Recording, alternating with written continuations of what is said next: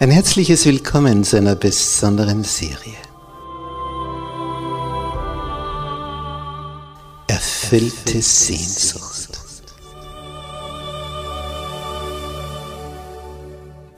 Die Welt der Bibel.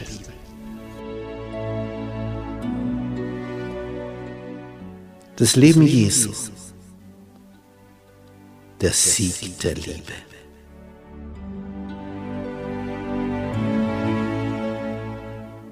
Der Sohn Gottes. Kommt aus dem Weltall, schlüpft hier in diesen menschlichen Körper, ja sogar im Embryonalzustand und zeigt hier dreieinhalb Jahre, was das Wesen des himmlischen Vaters ist. Es ist faszinierend, diesem Heiland nachzuspüren wie der denkt, wie der fühlt, wie der handelt, wie er verblüfft, wie er verärgert, wie er begeistert, wie er Menschenherzen froh macht. Ich freue mich, wenn du mit dabei bist, auf den Spuren des Sohnes Gottes.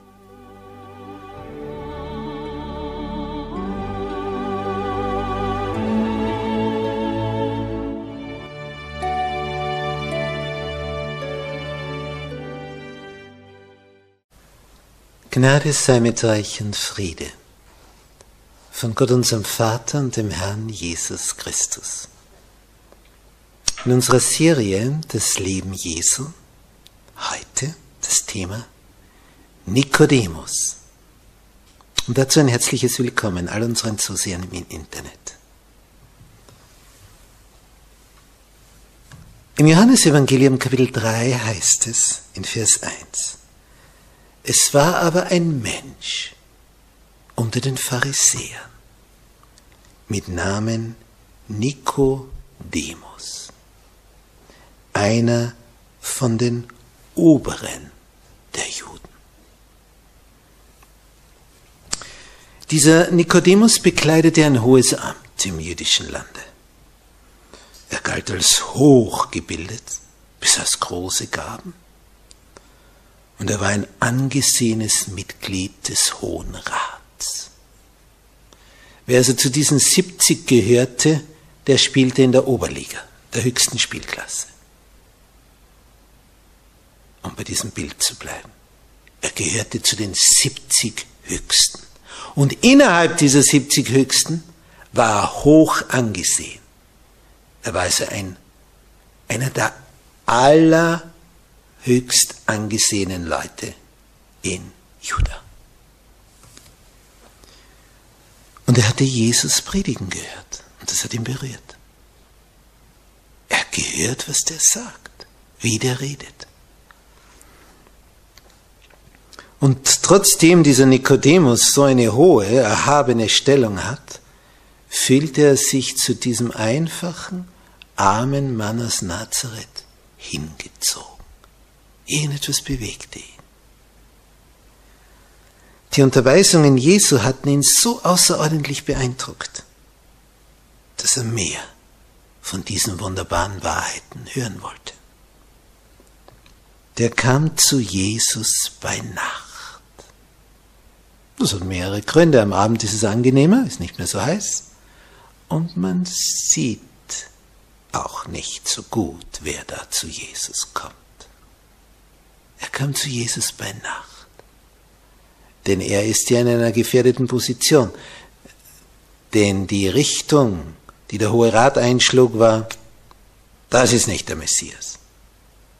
Aber Nikodemus war fasziniert von dem, was er da hörte. Der kam zu Jesus bei Nacht, heißt es hier in Vers 2 des dritten Kapitels des Johannesevangeliums.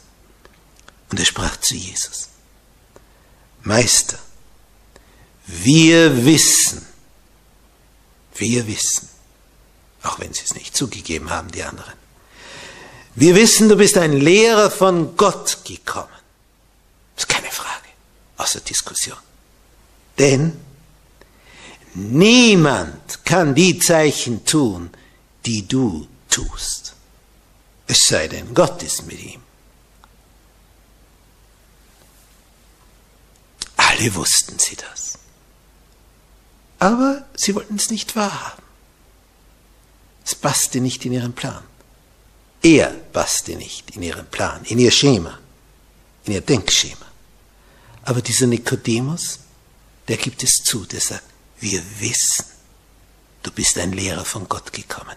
Denn niemand kann die Zeichen tun, die du tust, außer Gott ist mit ihm. Nur dann funktioniert das. Und dann sagt Jesus diesen berühmten Satz. Amen. Amen. Wahrlich, wahrlich, ich sage dir. Es sei denn, dass jemand von neuem geboren werde. So, in dem Zustand, wie er jetzt ist. So, in seiner irdischen Befangenheit. So kann er das Reich Gottes nicht sehen. Außer er ist von neuem geboren. Das ist der springende Punkt. Nun, Nikodemus ist ein reifer Mann, hört etwas von einer Neugeburt. Jetzt, jetzt fragt er danach, äh, wie, wie ist das gemeint? Äh, Meister, wie meinst du das? Denn wie kann ein Mensch wieder geboren werden, wenn er alt ist? Äh, viel zu groß, passt ja nicht mehr in den Mutterleib. Abgesehen davon, dass die Mutter dann gar nicht mehr lebt. Aber selbst wenn sie lebt, kann er denn wieder in seiner Mutterleib gehen und geboren werden? Natürlich nicht. Er ist vielleicht größer wie seine Mutter. Also was meinst du mit Neugeburt? Und dann sagt Jesus, Amen, Amen, wahrlich, wahrlich, ich sage dir, es sei denn, dass jemand geboren werde aus Wasser und Geist.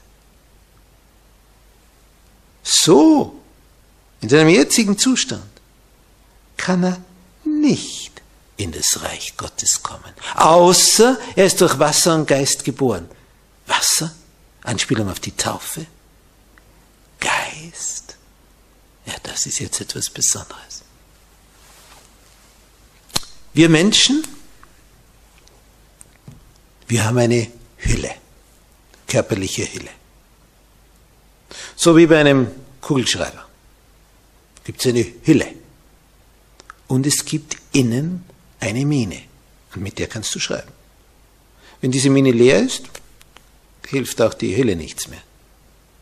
Die Kombination aus Hülle und Innenleben gibt dem Kugelschreiber seinen Wert. Damit kannst du was aufschreiben. Das Sinn ist, dass du damit was schreiben kannst. Auf die Mine kommt es an, wie viel da an Schreibkraft drinnen ist. Nun, wir Menschen sind die Hülle. Aber was wir brauchen, ist die göttliche Fülle, die Mine.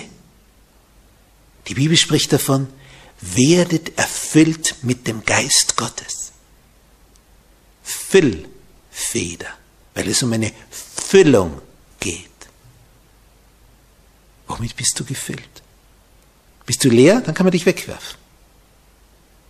Dann erfüllst du deinen Zweck nicht. So ein Gerät muss gefüllt sein, die Mine da drinnen. Sonst kannst du damit nicht schreiben. Und Jesus hat das klar gemacht. Du brauchst den Geist Gottes. Dann haben wir nämlich eine menschliche Natur von außen und eine göttliche von innen. Und diese göttliche kontrolliert die menschliche. Steht drüber.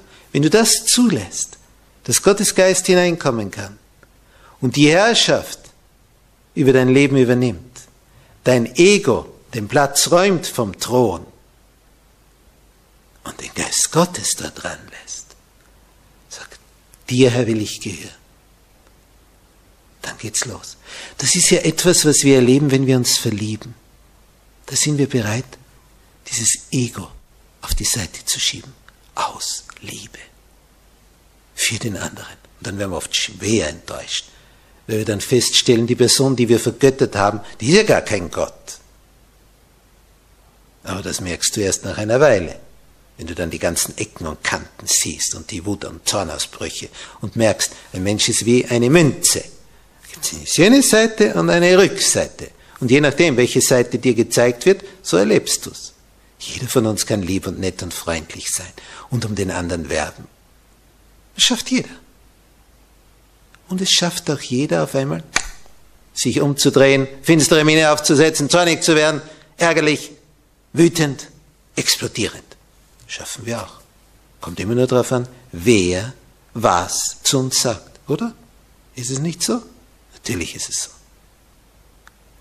Und jetzt erfährt hier dieser Nikodemus, du musst aus Wasser und Geist geboren werden. Du brauchst die Taufe, komplettes Untertauchen. Bist du komplett untergetaucht? Sonst fehlt dir etwas Wesentliches. Taufe kommt vom Wort tauchen, untertauchen. Zur Zeit Jesu hat man komplett untergetaucht, nicht nur so ein bisschen angesprüht, so wie man Pflanzen ansprüht. Untergetaucht. Und du brauchst den Geist. Lasst euch erfüllen vom Geist Gottes. Saufet euch nicht voll Wein, schreibt Paulus. Nämlich der, der vergoren ist und zum Alkohol geworden ist, sondern lasst euch vom Geist erfüllen. Dann kommst du zum Sinn deines Lebens. Dann wirst du Teilhaber der göttlichen Natur, wie Petrus schreibt in seinem zweiten Brief in Kapitel 1. Jesus fügt hier weiter hinzu, was vom Fleisch geboren ist, das ist Fleisch. Johannes 3, Vers 6. Und was vom Geist geboren ist, das ist Geist. wundere dich nicht, dass ich dir gesagt habe, ihr müsst von neuem geboren werden. Der Wind bläst, wo er will. Und keiner kann dem Wind vorschreiben, wo er zu blasen hat. Der bläst einfach, wo er will. Und du hörst sein Sausen wohl. Aber du weißt nicht, woher er kommt, wohin er fährt. So ist es bei jedem, der aus dem Geist geboren ist. Es kommt aus der unsichtbaren Welt. Kannst du nicht steuern, macht ein anderer, ein höherer. Und als der Nikodemus das alles hört, erscheint ihm das so unglaublich, dass er sagt, wie kann dies geschehen? Und Jesus stellt eine Frage. Bist du Israels Lehrer und weißt das nicht?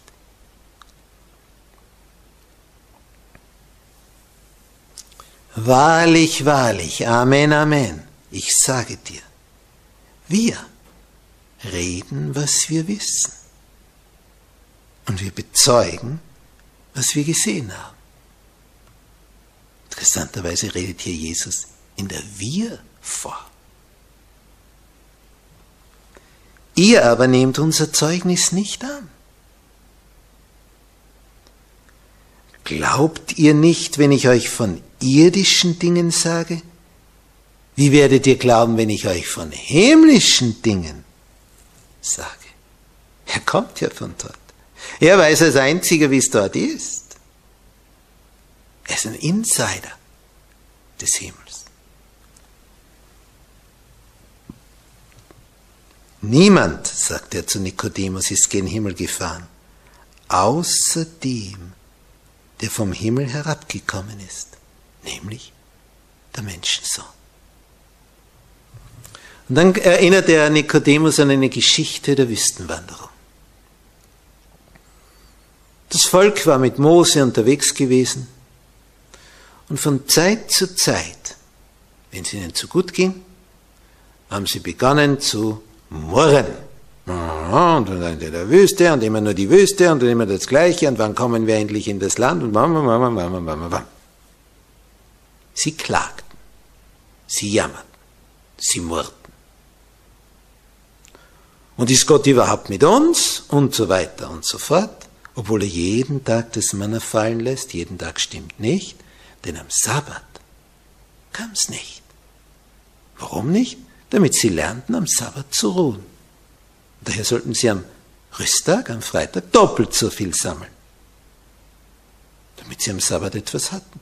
Und manche Schlaumeier dachten sich, ich sammle am Dienstag doppelt so viel und dann schlafe ich am Mittwoch länger. Und wie er sich dann zum Frühstück setzt, stellt er fest, dass Manna, das er am Vortag gesammelt hat, wurmig, eklig, kann nicht messen.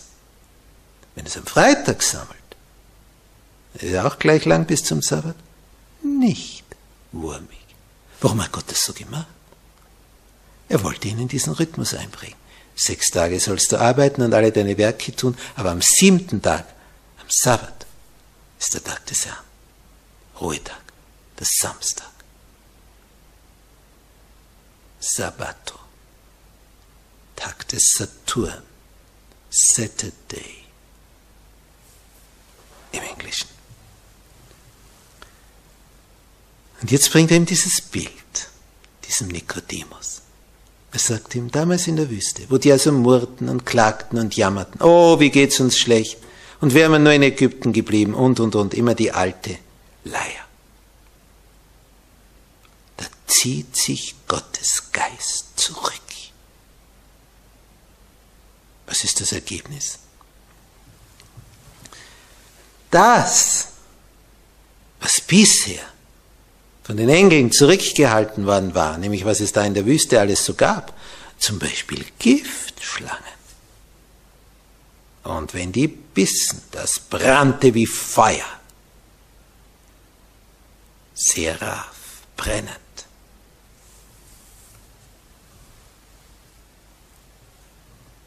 Und als sie jammerten und klagten, sagten, der Herr hilft uns nicht und der ist gar nicht bei uns, dann hat sich Gott wirklich zurückgezogen, damit sie sehen, wie es ist, wenn er wirklich nicht da ist. Ergebnis, Schlangen über Schlangen. Im Wüstensand verborgen und beißen und beißen. Weil auf die steigst natürlich immer drauf, weil du sie nicht siehst. Im Wüstensand eingegraben. Aber die Schlange spürt es natürlich, wenn du draufsteigst und dann wehrt sie sich. Und der Biss war tödlich. Jetzt ging es das Klagen wirklich los. Jetzt hatten sie echt ein Problem. Vorher war es ein künstlich herbeigeredetes. Als sie nun an Gott sich wenden, weil sie sehen, wie hilflos sie sind und wie einer nach dem anderen stirbt, bekommt Mose den Auftrag, eine Schlange aus Metall, aus Kupfer anzufertigen, die zu erhöhen auf einem Pfahl. Und dann kommt der Hinweis, wer auf diese Schlange blickt, überlebt. Und dieses Bild nimmt jetzt Jesus und sagt, und so, Johannes 3, Vers 14, und so wie Mose in der Wüste die Schlange erhöht hat, und wer auf sie blickte, der lebte, so muss der Menschensohn erhöht werden. Ein Bild für die Kreuzigung. Und alle, damit alle, die an ihn glauben, die ihm vertrauen, das ewige Leben haben. Wow, das ist ein Satz. So wie Mose in der Wüste die Schlange erhöhte. Und jeder, der darauf blickt, der am Leben blieb. So muss der Menschensohn erhöht werden, damit alle, die an ihn glauben, ewiges Leben haben. Und dann der Kernsatz der bekannteste Vers der ganzen Bibel. Denn also hat Gott die Welt geliebt. Das ist das erste Faktum. Er liebt die Menschen. Und was tut er deswegen? Also hat Gott die Welt geliebt, dass es einen eingeborenen Sohn gab, seinen einzigen, damit alle, die an ihn glauben, ihm vertrauen nicht verloren gehen, sondern das ewige Leben haben. Die Ablassbriefe helfen dir nicht. Du kannst der Kirche Geld geben, so viel du willst. Deswegen wird dir keine Schuld vergeben. Aber hier ist der Vers. Wer dem Sohn Gottes vertraut, wer an ihn glaubt, der wird nicht verloren gehen, sondern das ewige Leben haben. Wer zu dem Sohn des Höchsten eine Beziehung aufbaut, eine Freundschaft, eine Liebesbeziehung. Dass er sagt, du Herr, was immer du sagst, will ich tun. Denn Gott hat seinen Sohn nicht in die Welt gesandt, dass er die Welt richte, sondern dass die Welt durch ihn gerettet werde. Das war die Ansage Jesu. Wer an den Sohn Gottes glaubt, wer ihm vertraut, wird nicht gerichtet. Wer aber nicht glaubt, der ist schon gerichtet, weil er nicht glaubt an den Namen des eingeborenen Sohnes Gottes.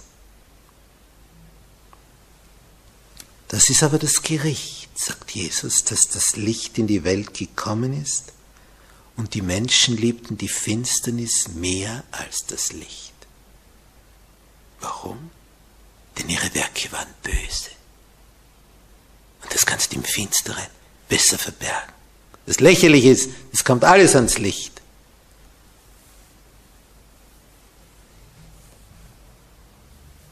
Vers 21, wer die Wahrheit tut, der kommt zum Licht, damit offenbar wird, dass seine Werke in Gott getan sind.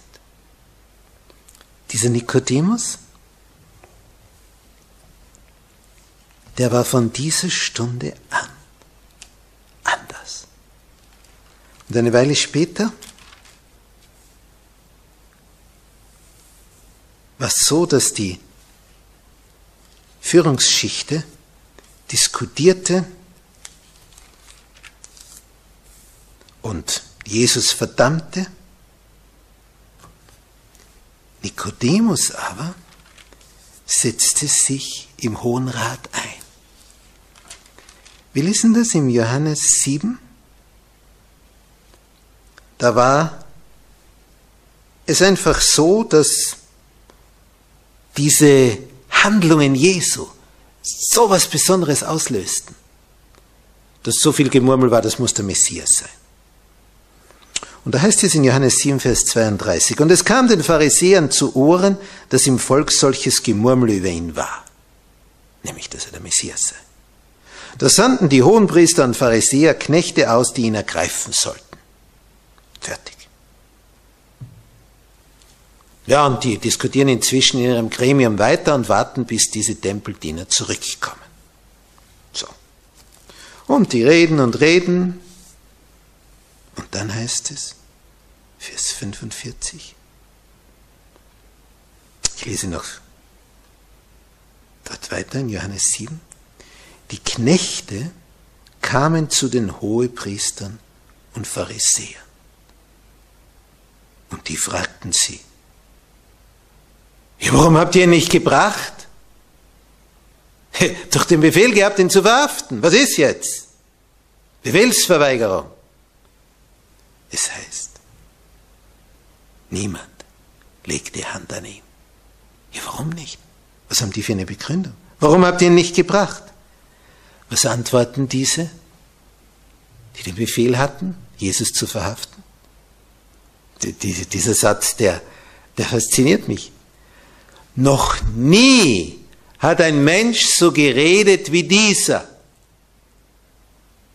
Die, die, die haben den Auftrag, ihn zu verhaften dann warten sie einen günstigen Moment ab, hören zu und sind so fasziniert, dass sie sagen, den, den können wir nicht festnehmen. Das geht nicht. Noch nie hat ein Mensch so geredet wie dieser. Warum sollen wir ihn dann verhaften? Ist doch irre. Dann werden die Pharisäer zornig. Habt ihr euch auch verführen lassen? Glaubt denn einer von den Oberen oder Pharisäern an ihn? Und wie sie das sagen im Hohen Rat, glaubt denn einer von den Oberen oder Pharisäern an ihn?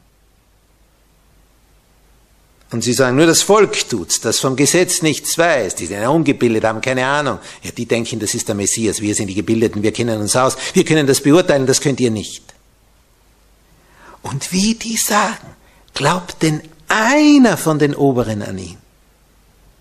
Spricht zu ihnen Nikodemus, der einer von ihnen war. Wie Sie sagen, ja, glaubt einer von uns? Der ist von ihnen.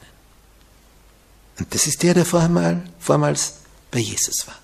Und der sagt, richtet denn unser Gesetz einen Menschen, ehe man ihn verhört und erkannt hat, was er tut?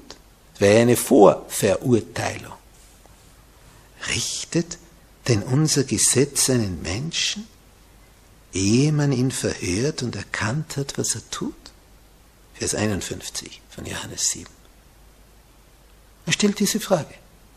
Und die ist mit einem glatten Nein zu beantworten. Man kann ihn nicht vorher verurteilen, zuerst muss man ihn einmal anhören. Und Nikodemus stellt nur diese Frage, weil er stellt fest, da hat schon eine Vorverurteilung stattgefunden. Er sagt, machen wir das so? Nein, wir machen es nicht so. Wir laden jemanden ein, hören den an und dann treffen wir unsere Entscheidung. Und wir haben ihn noch nie vom Hohen Rat geladen. Aber wir wissen genau, er ist nicht der Messias. Ist das richtig? Machen wir das sonst auch so? Nein, machen wir nicht. Und als er das sagt, richtet in unser Gesetz einen Menschen, ehe man ihn verhört und erkannt hat, was er tut. Jetzt werden die zornig im Hohen Rat. Bist du auch ein Galiläer? sagen die zu Nikodemus. Der ist ein Mitglied des Hohen Rats, der ist angesehen, ist eine ehrenwerte Persönlichkeit, gebildet, talentiert, vermögend. Der, der hat einen Ruf, eine Würde. Das, der, der ist so eine Persönlichkeit, das flößt Respekt ein. Aber in dem Moment, wo er den Satz sagt, der vollkommen berechtigt ist, ihr macht eine Vorverurteilung, wir haben ihn noch nicht eingeladen, hören wir einmal zuerst an. Da sagen sie zu ihm, bist du auch ein Galiläer? Sie werden böse. Und sie, aus Galiläa steht kein Prophet auf. Äh, Provinz. Ist ja nichts. Galiläa. Das war ihr Bild, ihre Vorverurteilung. Aber wir sehen hier schon, Nikodemus ist mutig. Der, der zeigt auf. Obwohl alle anderen von den 70 auf Linie sind. Er nicht. Und wir werden später sehen, da ist noch ein zweiter im Hohen Rat. Der denkt auch anders. Es beginnen die Ersten umzudenken. Jesu Worte beginnen zu wirken. Jesu Taten werden sichtbar. Jetzt. Jetzt beginnt es. Wie schön zu sehen, wie hier einer Feuer fängt und welche Wirkung das auslöst. Und so ist es seitdem immer gewesen. Wenn du zu den Füßen Jesus sitzt, mit offenem Herzen wirst du fasziniert sein. Und dann fängt dein Leben an. Dann, dann geht's erst los. Vorher bist du tot. So nennt es die Bibel. Erst mit Jesus beginnst du zu leben. Wann fängst du zu leben an? Amen.